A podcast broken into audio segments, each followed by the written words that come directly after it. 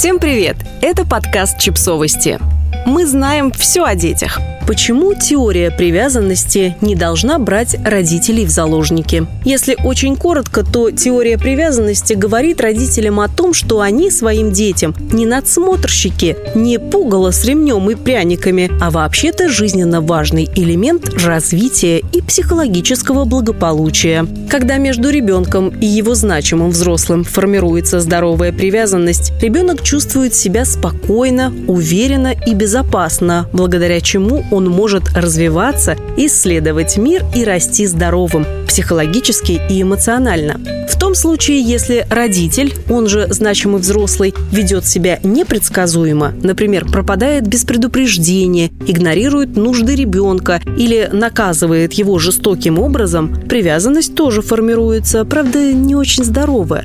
Впоследствии это может обернуться для подросшего ребенка проблемами в отношениях как с другими людьми, так и с самим собой.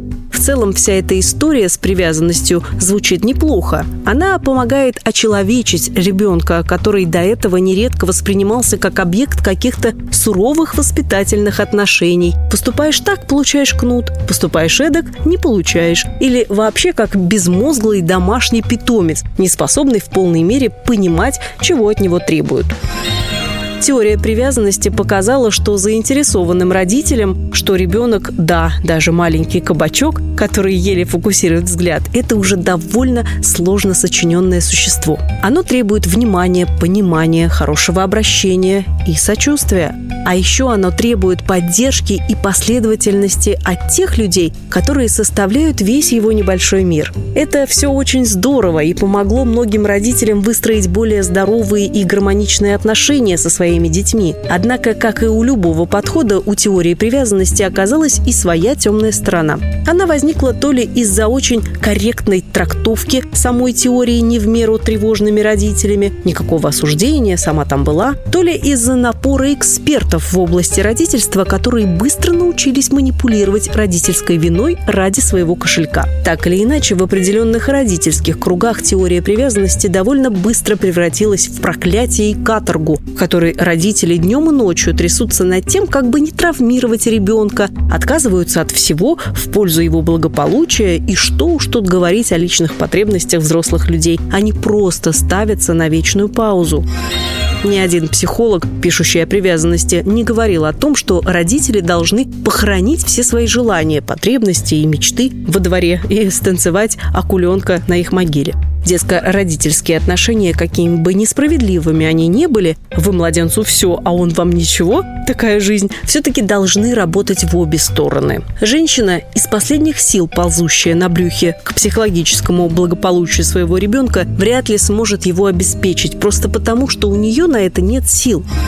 Да, ребенок имеет право не соглашаться с вами, бунтовать, кричать, плакать и скандалить. Это не значит, что вы не справились как родитель. Для ребенка это нормальная реакция, и если вы способны быть рядом в эти моменты, выдержать эту реакцию, быть последовательными, принять чувство ребенка и посочувствовать ему в конце, то вы великолепны. В конце концов, теория привязанности не обязывает родителей до совершеннолетия спать с ребенком в одной кровати, кормить его грудью и не пользоваться услугами нянь и детских садов. Надежная привязанность надежна тем, что она не обрывается в те моменты, когда родителя рядом нет. Хорошие родители – это не те, кто постоянно бережет своих детей от травм, расстройств и разочарований, а те, которые помогают им и учат все эти расстройства преодолевать. При разумном использовании она может превратиться в удобный и полезный родительский инструмент, который поможет разорвать цикл насильственного воспитания и эмоционального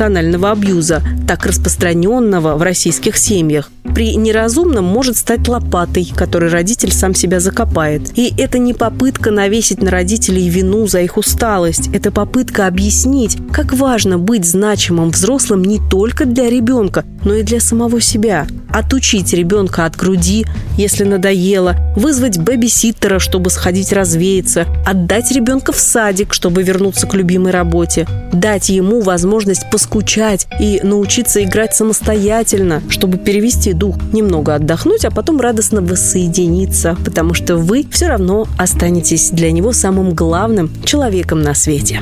Подписывайтесь на подкаст, ставьте лайки и оставляйте комментарии. Ссылки на источники в описании к подкасту. До встречи!